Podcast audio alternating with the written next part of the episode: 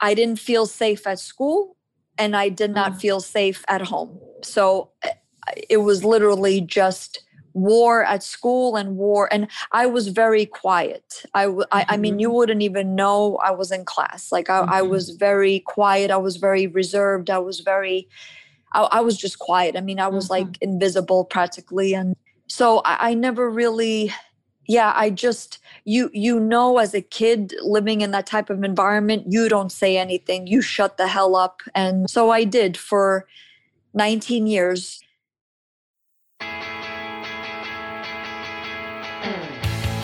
Welcome to And Then Everything Changed, a podcast about the pivotal moments in life and decisions that define us.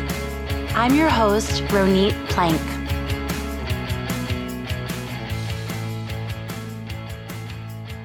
My book, When She Comes Back, is going to be out on May 11th.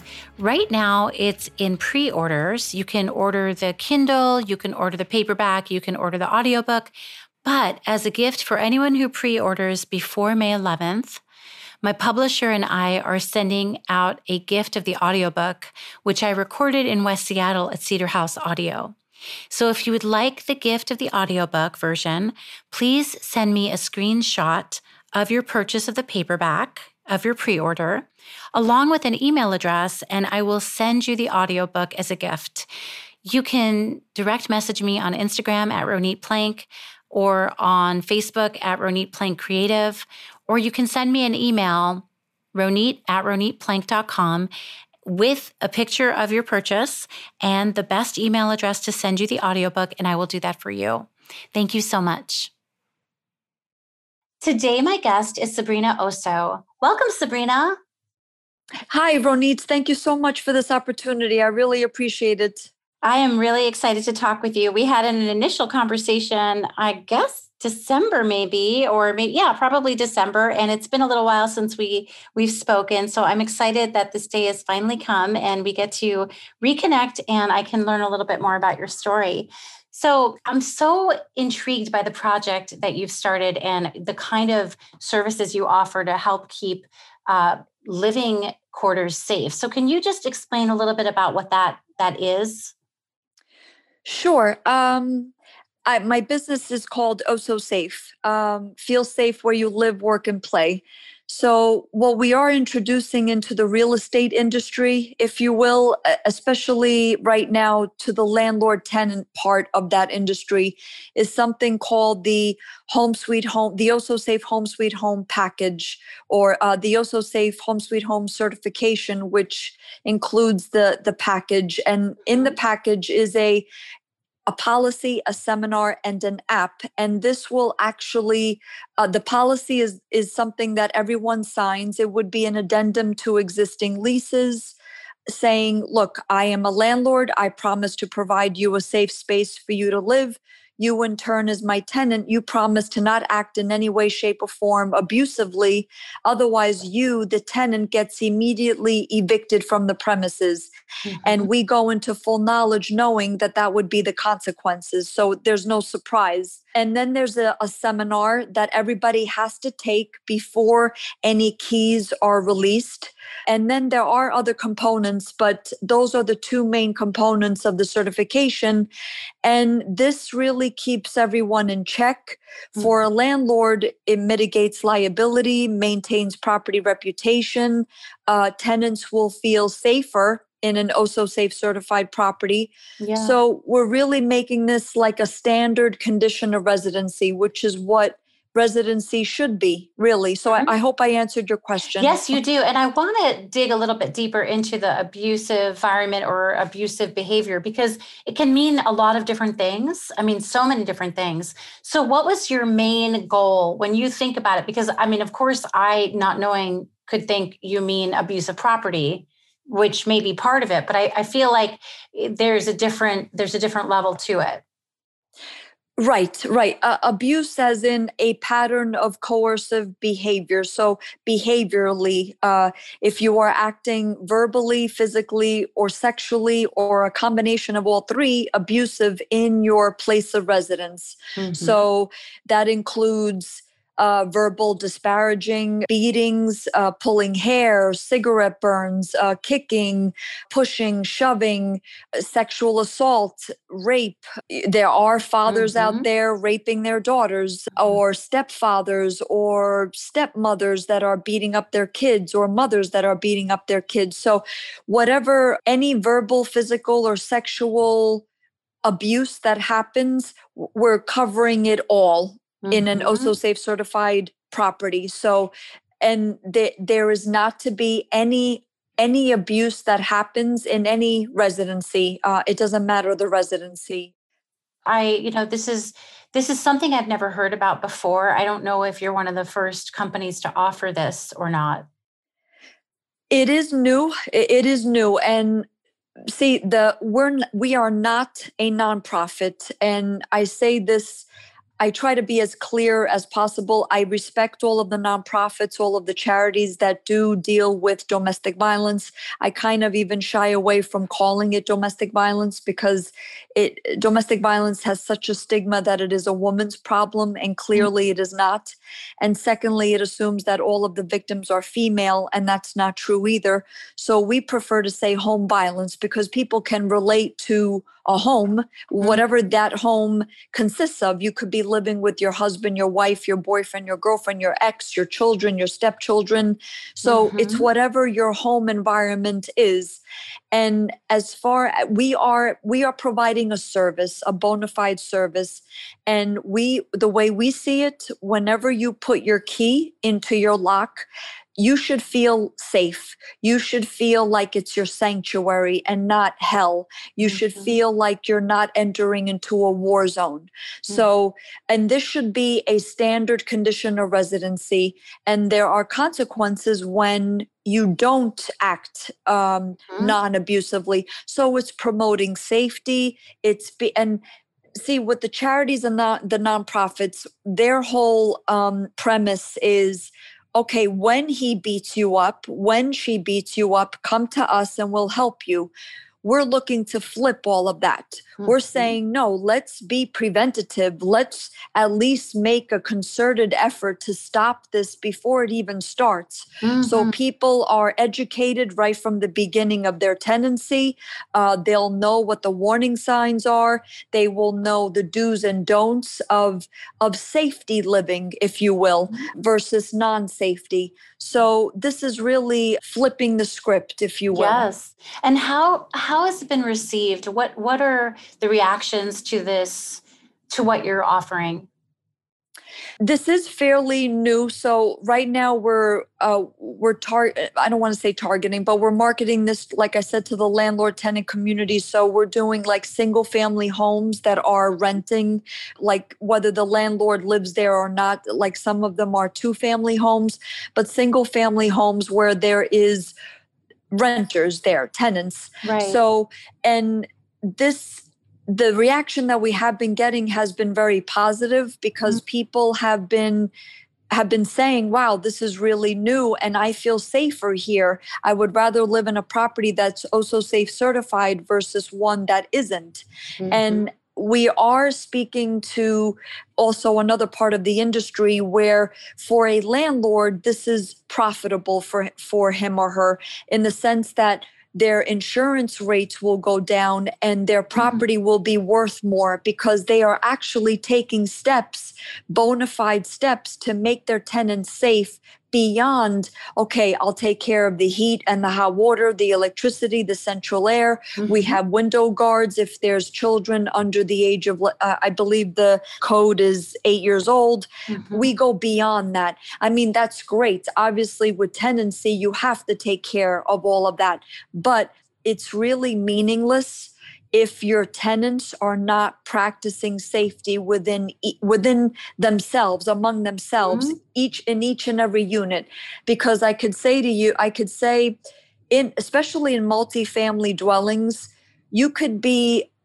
you could get along great with your significant other and you live in let's say unit A but if you live across or above or below a violent family uh, let's say it's the father and the mother and then two kids and you hear screaming and yelling you hear the children uh, crying there are police that go to that residence to that unit it's affecting your residency right. and typically what happens is the landlord then all of the your good you're well behaved and when i say well behaved i'm saying where they practice safety mm-hmm. you're well behaved good paying tenants uh, all vacate and then you're stuck as a landlord with the abusive tenant mm-hmm. or, or the abusive yeah the abusive tenant. So we're looking to we what we're doing is flipping all of that. Mm-hmm. so why should your why should the good paying and the well behaved tenants leave? No it's the abuser that should leave. So that way as i said you're you're keeping the integrity of the building and everyone else is is feeling safe yes and you're also showing that there's a penalty for that kind of behavior because if uh if a family doesn't want to get evicted or thrown out they need to not do that. Exactly exactly. It's a deterrent really. Yes. it, it becomes a deterrent right. And i think it's important to you know i find i find it to be an amazing idea and i also know that I, I, feel like even if i didn't know some of your backstory i would be curious about what brought you to develop this. And there's a lot of passion in your voice when you speak about the way people need to be protected. And i'm wondering if you can talk a little bit about what made you decide to create this. Sure. Thank you for asking that. Uh, I've had uh, many years of therapy off and on for, for a while now that I can comfortably, uh, and not that I'm, I'm okay that it happened, but that I'm open to say that I I am a, a survivor of violence. My father beat my mother on a regular basis, um, and it was very traumatic to say the least. I, I, mean, cops would come to the to the residence, uh, a lot of yelling and screaming. I mean, it was just a, a regular occurrence. I know what it's like to live in that type of environment. And really, essentially, it's really living with the terrorist. I know that sounds extreme, mm-hmm. but that's the best way that I could describe it because if you're not safe in your home, where are you going to be safe? Mm-hmm. So it's not like you could hide in the bathroom or hide in the kitchen because the abuser is also living with you and they also have access to the bathroom and the kitchen so uh, it wasn't until i moved out and i i'm, I'm a dancer Mm-hmm. Uh, I I have uh, I've done some acting, but I am primarily a dancer, and I could not even think about dance growing up. I couldn't even uh, I couldn't even mention it. Um, that's how bad it was in my family. I had Do no one because were you mm-hmm. getting hurt? I mean i know you were hurt because of what you experienced growing up but were you also a target a direct target of the abuse? Uh, my mother's the one that got abused all the time but there was one time where and i have to say like just watching that being a witness to that as a young as a child is very traumatic so mm-hmm. as i say to people every time he hit her i felt like he was hitting me mm-hmm. but he did hit me once he did hit me once and actually i put him in jail um wow how I, old were you i was uh, I think I was 19, no, 20 years old. I was 20 years old. And Ronit, um, I do not regret it. Not yesterday, not today, and not tomorrow. Um, my mother had called the police, um, which I was shocked actually because she never called the police um, for herself. But when he hit me, she actually called the police and they came and I signed the restraining order. And um, yeah, it was very, very bad, very, very bad. And I did it almost also uh, because he smacked me. He smacked me right across the face. And I did it as a, a statement to him to say, you ever touch me, I will, I, I will take this to the fullest extent mm. and mm. so i did and um and and i wanted to set an example you know to kind of say mom never did this so mm-hmm. I, am going to do it. Mm-hmm. And like I said, I don't regret it. And it, it was very, it was so bad. It, it was very, very bad, uh, Ronit. You know, that that's how bad it was that mm-hmm. I, I, as his daughter, put him in jail really and mm-hmm. um, he came back um, the restraining order I, I was in court oh it was so bad yeah it was so bad and something that i distinctly remember the judge asking me and I was sitting right next to my father. I mean, we were a few feet away from each other, and the judge asked me, Are you afraid of him? Mm. And I answered, Yes. And my father looked at me. I'm never going to forget this. He looked at me like, How could you be afraid of me?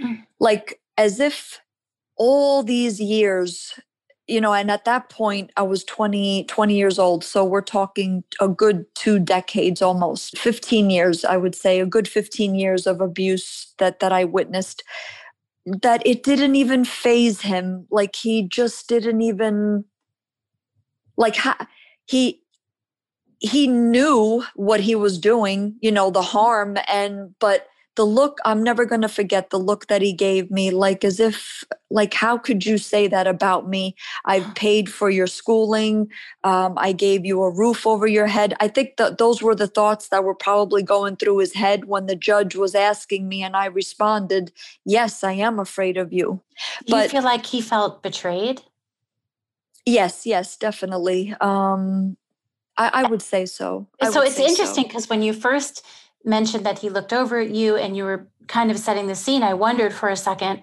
did he look at you intimidatingly, you know? And then you said he looked genuinely surprised. So he, you feel that he was genuinely surprised that you would think this.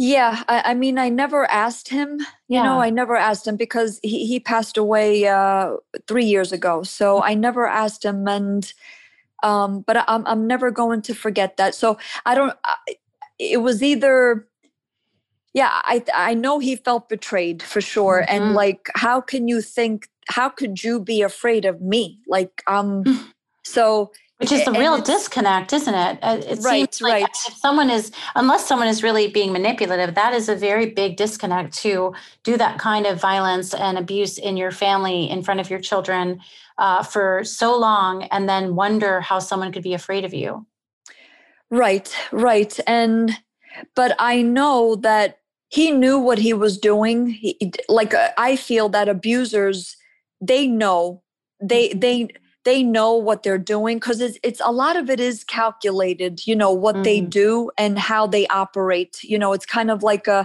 even a, a molester or a sex abuser or you know it's very calculated or a predator you know so um, yes i've heard I would, yes I think a portion of it is that they don't realize how bad it is. But I mean, I would be crying. I would be just so distraught, you know, every time he would hit her. And, you know, how could he think, oh, you know, yeah, Sabrina's fine.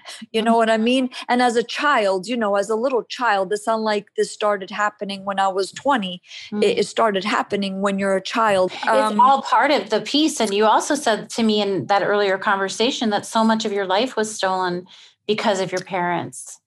Right.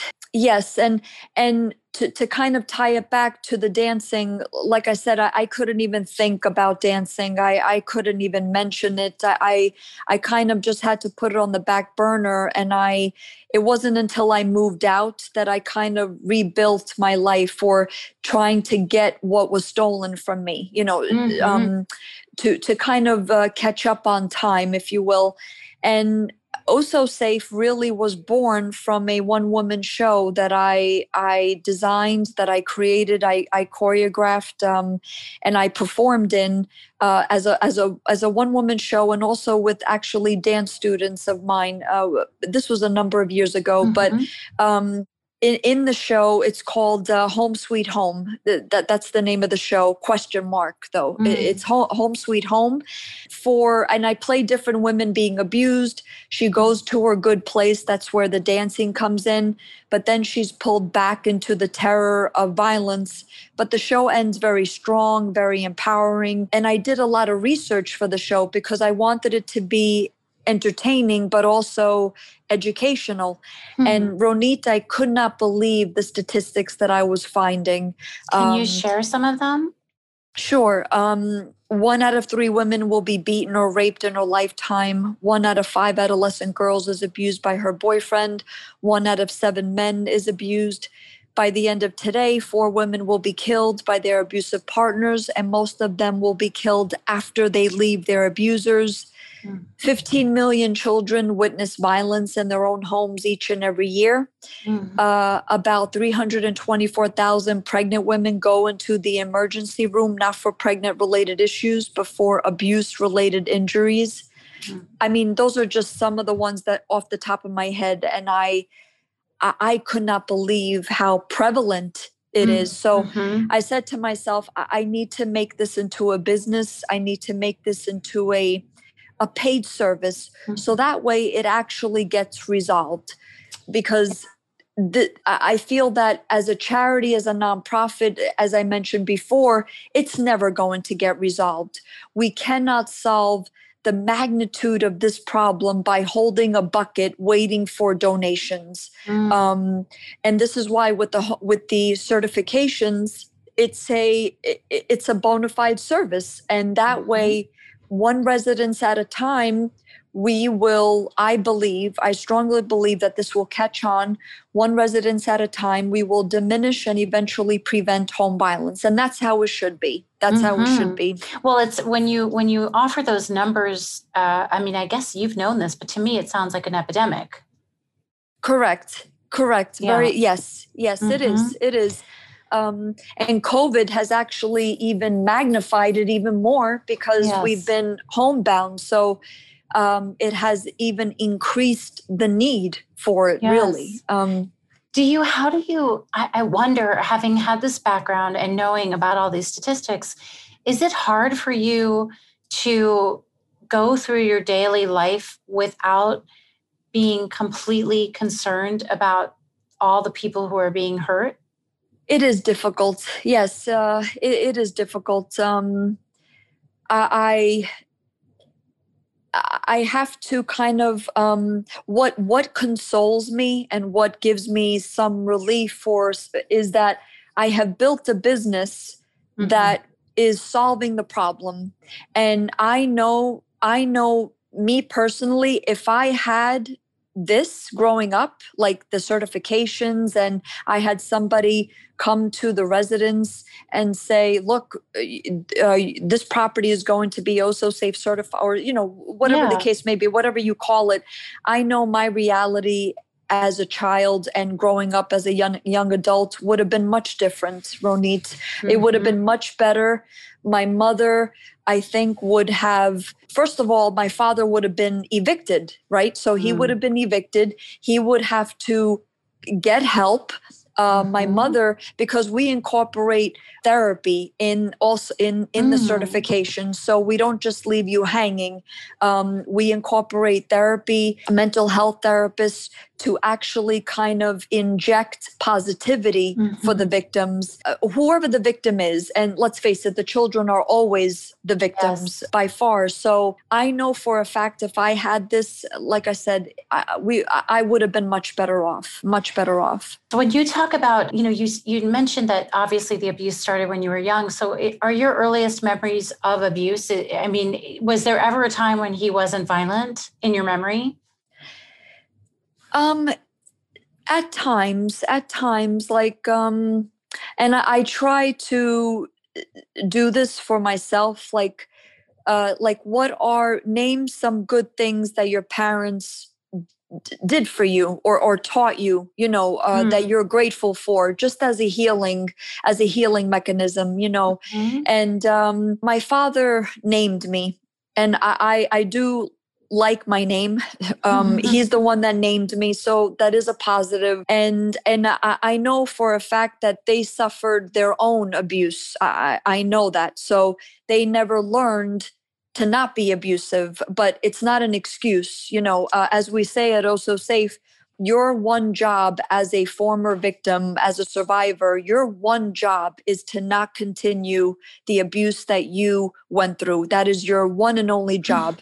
you have to do everything in your power to not continue, not repeat the cycle. I, I am Italian, so to answer your question, I, I learned Italian from my parents. Uh, they they speak Italian they would speak uh, in fact that was my first language in hmm. kindergarten mm. so i am thankful to them that they they kept that you know uh, they, they kept that for me uh, just speaking italian and i'm i'm very fluent and and there were times where he would uh, he would be funny, but it was so small, Ronit. Like it was just so. Well, also, I mean, I don't understand how you could, how anyone could, how painful it must be to I don't know, navigate humor or good small moments and and have to learn over and over again that it doesn't change anything. Right. The bad stuff definitely outweighs the the any yeah any good any a moment of good you know uh, any any moment of um see the thing is though when you live in that atmosphere it's like living in a war zone you know in mm. fact there was an article where soldiers that come back from from being deployed um, it is comparable to children or anyone living with violence you know mm-hmm. constantly mm-hmm. being in an alarm state mm-hmm. constantly being panicked and worried and fear fearful because an episode of violence can occur at any moment. Yes there's no there's no rational there's no connection there's no reason or prediction like you can't predict when it's going to happen so nothing makes real sense. Right right and you're always waiting okay and and mind you the, the the, violence would happen you know any yelling screaming verbal physical abuse uh, would happen I mean, I would get sick, you know, as children do. I was just going to ask you if you were ill at school or if you had stress related symptoms. I would get sick a lot. I would definitely, my immune system was just very low. I, would get sick quite a bit. And that would be a trigger for violence uh, where my father would be yelling at my mother, See, you got her sick. How come we have to go to the doctor? I don't have this money to spend. Mm. So, you know, it would just be a snowball effect. One particular, uh, I'm going to try not to cry, which I, I'm, I'm not going to cry, but uh, can cry. I remember, um, I, I think I, I'm pretty sure it was, I was in the seventh grade and my parents were fighting bad and and you kind of know as a kid like wow this is going to escalate. He's going to hit her you know like he's he's like there was always yelling and screaming always always always. But uh, and but not it didn't always escalate to you know physical mm-hmm. violence but but it was just i mean my father when he would yell you could hear him down the block you know for sure so at least outside the house so it's not like he would be quiet or anything so i remember in the 7th grade there were it was a monday and a tuesday and i I could not go to school because I, I I vomited. I was home and they were fighting and they fought so bad that I got so scared that I vomited. Um, mm-hmm. And that happened on a Monday and a Tuesday. I'm never going to forget it. Never. Mm-hmm. And I went to school on Wednesday and I had a project to do. And I I, I, did the project. I remember, you know, people asking me, you know, are, are, are, you, what happened? And I just made something up. Yeah, I was sick, you know, I was sick, but I'm never going to forget that. And you would think that my parents would stop. You know what I mean? Mm-hmm. Like, here's their kid throwing up in front of them. Mm-hmm. Uh, I'm I'm in the seventh grade, so how old am I? Twelve, like 12 maybe. Yeah, twelve. Yeah. yeah and you would think it would make them stop and nope uh, i mean I, I went to the bathroom and i you know i i i, I yeah oh it was so bad it was just so bad and uh, so yes i mean i had difficulty i was I I did have difficulty at school. Um, I had to get extra help all the time. Mm. Um, did you have I, any mentors? Did anyone? Do you feel like? Do you feel like anyone could tell something like was more deeply wrong for you at home? No, Ronit. No, there was really no one. I, I have to say, um, mm. I, am amazed. I'm I'm even here because I, I was pretty mm. suicidal from 16 to 19 years old. I was very suicidal. Um, I, I there was no one. There was no one that helped really. I mean, even the neighbors. Um, mm-hmm. They actually kind of made it worse to a certain degree because, and and granted, like as a neighbor, you shouldn't have to deal with this, right? Sure. You, you, shouldn't have to. So I, I get that. I understand that. But uh, I remember one neighbor. He he came to the house and and my father had reached over to my mother brought her to the ground like he pushed her to the ground in front of my neighbor mm. and then after it was all over my neighbor said just ignore him and i'm never going to forget that. Not one neighbor or or anybody anybody like in the family like um, uh, a distant cousin or whoever you know said you know come come come live with us or we're here for you or uh, i'm so sorry that this is happening or your dad is wrong or n- never Nothing. Need, which never. means you never got any kind of sense of validation for how miserable and and scary and terrible right. your childhood was right right yes and at school i mean see uh, I was a like it's it's a it's a known um and it says as strong as uh, fort knox. As a child you know never ever to say anything. It's a mm. written an unwritten law. You hmm. don't talk about it. You don't say anything. You don't mention it to anyone. So at school um like i i couldn't i never said anything to any teachers or any and your friends like a good friend had no idea either I was severely bullied at school. Um, mm-hmm. I mean, I would say uh, first grade, second grade, third grade, fourth grade, fifth grade. F- fifth grade is when it's kind of started. Sixth grade, um, seventh and eighth grade was very bad, very bad, mm-hmm. severely bullied. I mean, I wasn't the only one, but I was definitely one of the bullied ones. Mm-hmm. And if anything, like I didn't feel safe at school and I did not mm. feel safe at home. So eh, it was literally just war at school and war and i was very quiet. I i, I mean you mm-hmm. wouldn't even know i was in class. Like I, mm-hmm. I was very quiet. I was very reserved. I was very I, I was just quiet. I mean i was mm-hmm. like invisible practically and so I, I never really yeah i just you you know as a kid living in that type of environment you don't say anything. You shut the hell up. And so i did for 19 years. It wasn't until college that I opened up and I trusted a friend and she cried with me the whole time when I was telling her I actually opened up and I I told her everything that was happening mm-hmm. and she said to me Sabrina you need to go get help you you need to go to therapy mm-hmm. and I remember saying to her yeah but I'm not the one I'm I'm not the one who's who's violent. You know, my parents are, my father, my you know, my mother. Mm-hmm. My, and she said, yes, but you'll be helping them if you go get help. And that really stuck in my head. You know, it really mm-hmm. stayed in my consciousness. And and Thank then goodness I, for that friend. Yes, yes, um, yes. And I and so I did. I I don't know how long it took me from when she talk to me to when I actually mustered up the courage to go and get and and use the psychological services actually at my university. Yeah. But and I remember I was I was scared, I was ashamed. I I said this is stupid. What am I going for? You know, all of the noise. Mm. But somehow some way this friend though, she kept she did not give up on me she she kept on me. I i maybe i don't know like i can't remember now. Maybe she said did you go? Um but she was never pushy. She she never blamed me.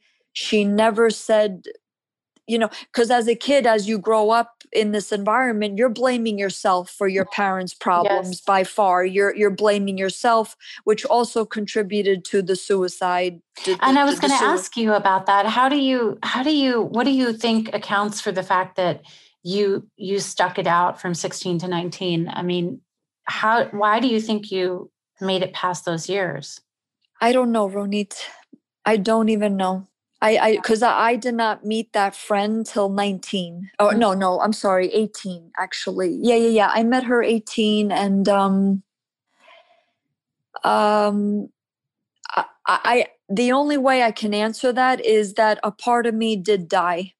I think, and the fact that I knew I could commit suicide, yeah, because I, I was, I was, uh, I tried several ways. So, um, oh, wow, you're digging deep. um, I don't even know, Ronit. Mm-hmm.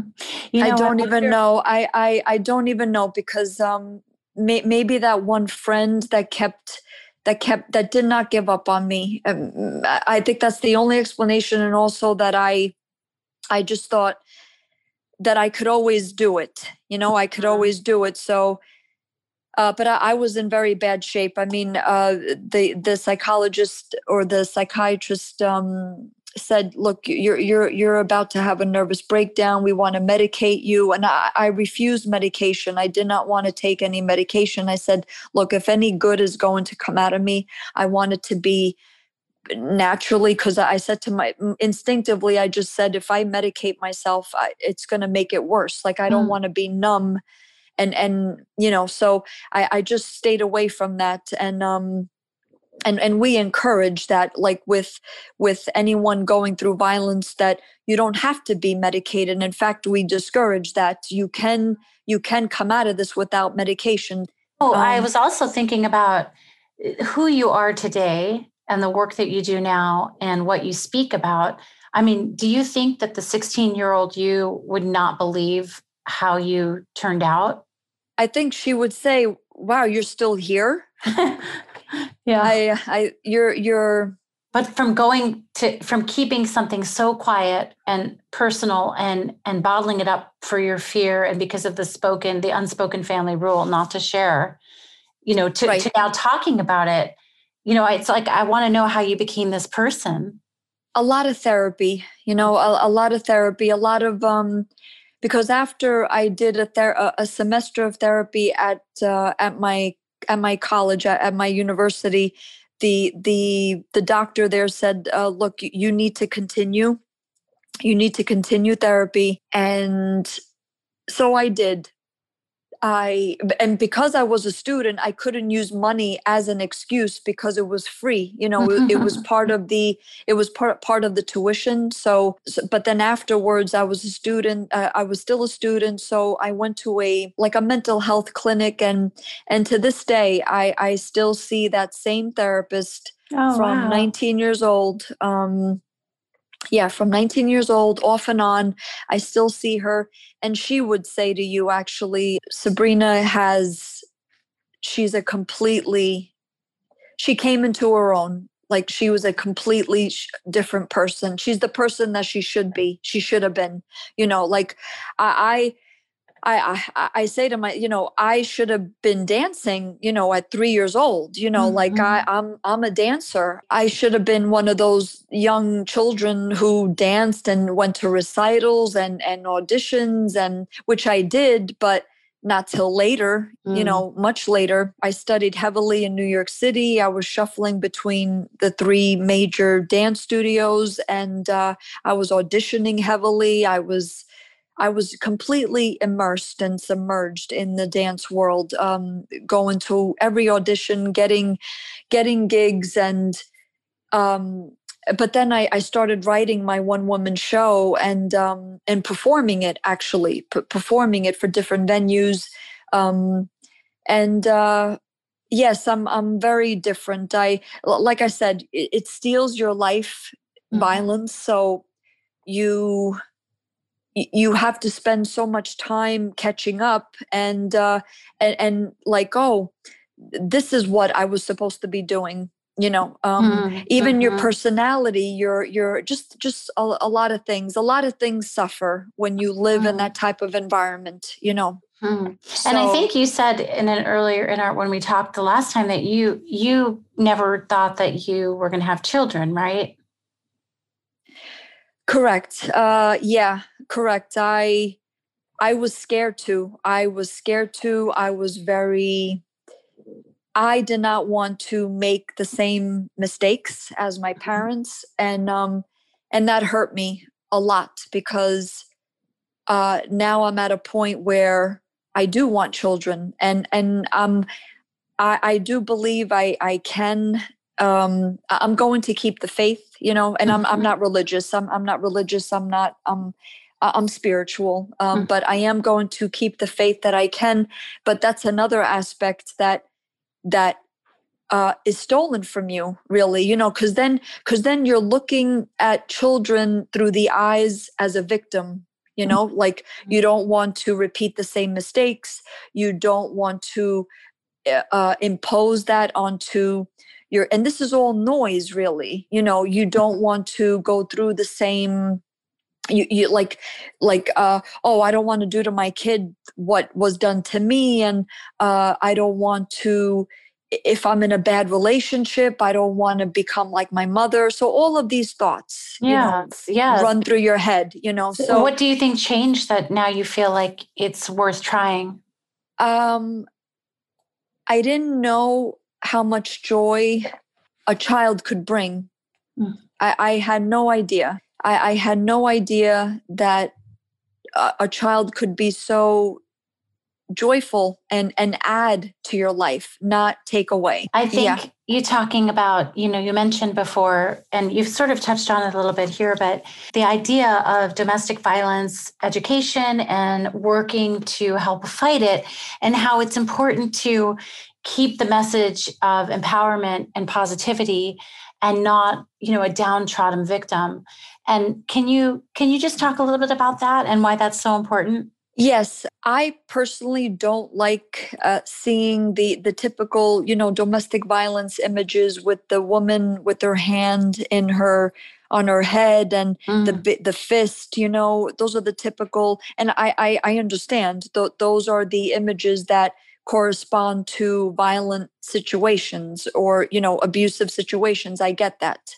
Mm. Um, however, if you're if we're going to what is it grab what's the saying um bees with, with honey? honey? you catch more bees yes. with honey yeah right uh you're you're going to have to put some some sort of positivity to it and i know you know home violence is a heavy subject obviously mm-hmm. it's a heavy subject however there is encouragement and this is what oh so safe is all about it doesn't have to be you can come out of it you can you can not only survive but but be we're, we're shooting for vic- victory mm-hmm. and triumph and winning and and living a life of abundance and um and and not taking any uh i curse all the time so uh, not taking any not taking any shit from anyone and yeah. um really and and and you're strong and you are strong. As a victim, you are strong. It's just that your abuser has made you believe that you're not and and strip mm-hmm. that away to a certain level but it doesn't mean that it's not there mm. so and i know in the work that i do people listen to me more or listen to oh so safe um, when we talk about it in an empowering encouraging positive way mm. where like about safety uh, and and safety is a good word it, it's a good word it's a positive word when we talk about look you have to learn how to practice safety and this is indeed a practice if your child comes home and tells you look mom and dad i'm gay mm-hmm. or mom dad i'm pregnant you don't beat the shit out of them you mm-hmm. talk it over with them you get therapy you say okay let's let's see how we're going to handle this but you don't resort to uh, yes there's going to be fighting there's going to be arguing and discord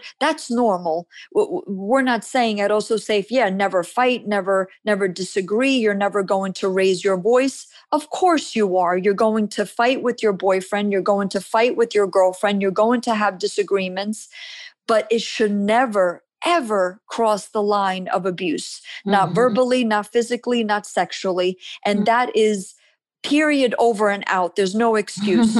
so if your kid comes home with bad grades, you don't beat the shit out of them. You mm-hmm. you talk it over with them and say, "Look, do you need extra help? Is, is it us? Is it us as parents? Is it us, you know, are we are we being unreasonable are we you know it, it's a whole examination you know yes. everything has to be looked at and um so so there's positive it has to be in a positive light uh, it has to be in a in an empowering triumphant victorious uh, uh, light uh, so and, and this is what how we how we operate and how we just how we market ourselves. Mm-hmm. Yes. You know, I'm wondering how how people can best find you and connect with you and see the work that you're doing. My website is ososafe.com.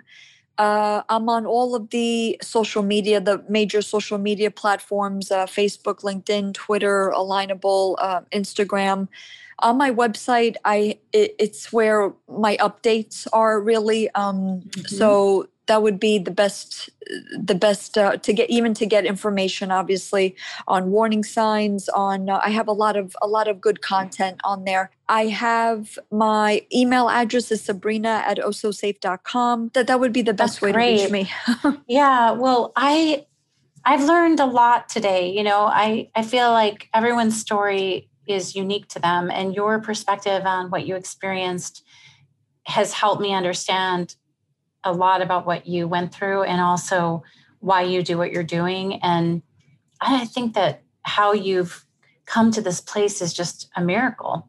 Thank you, Ronit. Thank you. Yeah, I, I, I think so. I actually said it on an interview. I, I was um, something along the lines of what surprises you about yourself Mm-hmm. And I think I answered considering what I went through and and everything that I've I've, I've been through. It's that I am my own miracle. Mm-hmm. Um, and I'm not saying this to be narcissistic. I'm not saying this at all. I'm mm-hmm. not saying this to toot my own horn, but uh, considering it is indeed, uh, I'm amazed that I ha- that I that I didn't go through with it.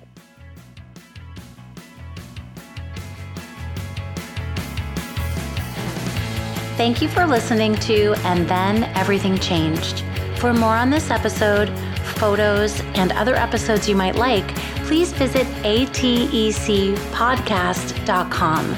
You can connect with me and learn more about episodes on Facebook, Twitter, and Instagram also. Just search for my name, Ronit Plank, R O N I T P L A N K, and you will find all the updates. If you like this podcast, please remember to subscribe and also rate and review so other people can find it. Thank you so much for listening.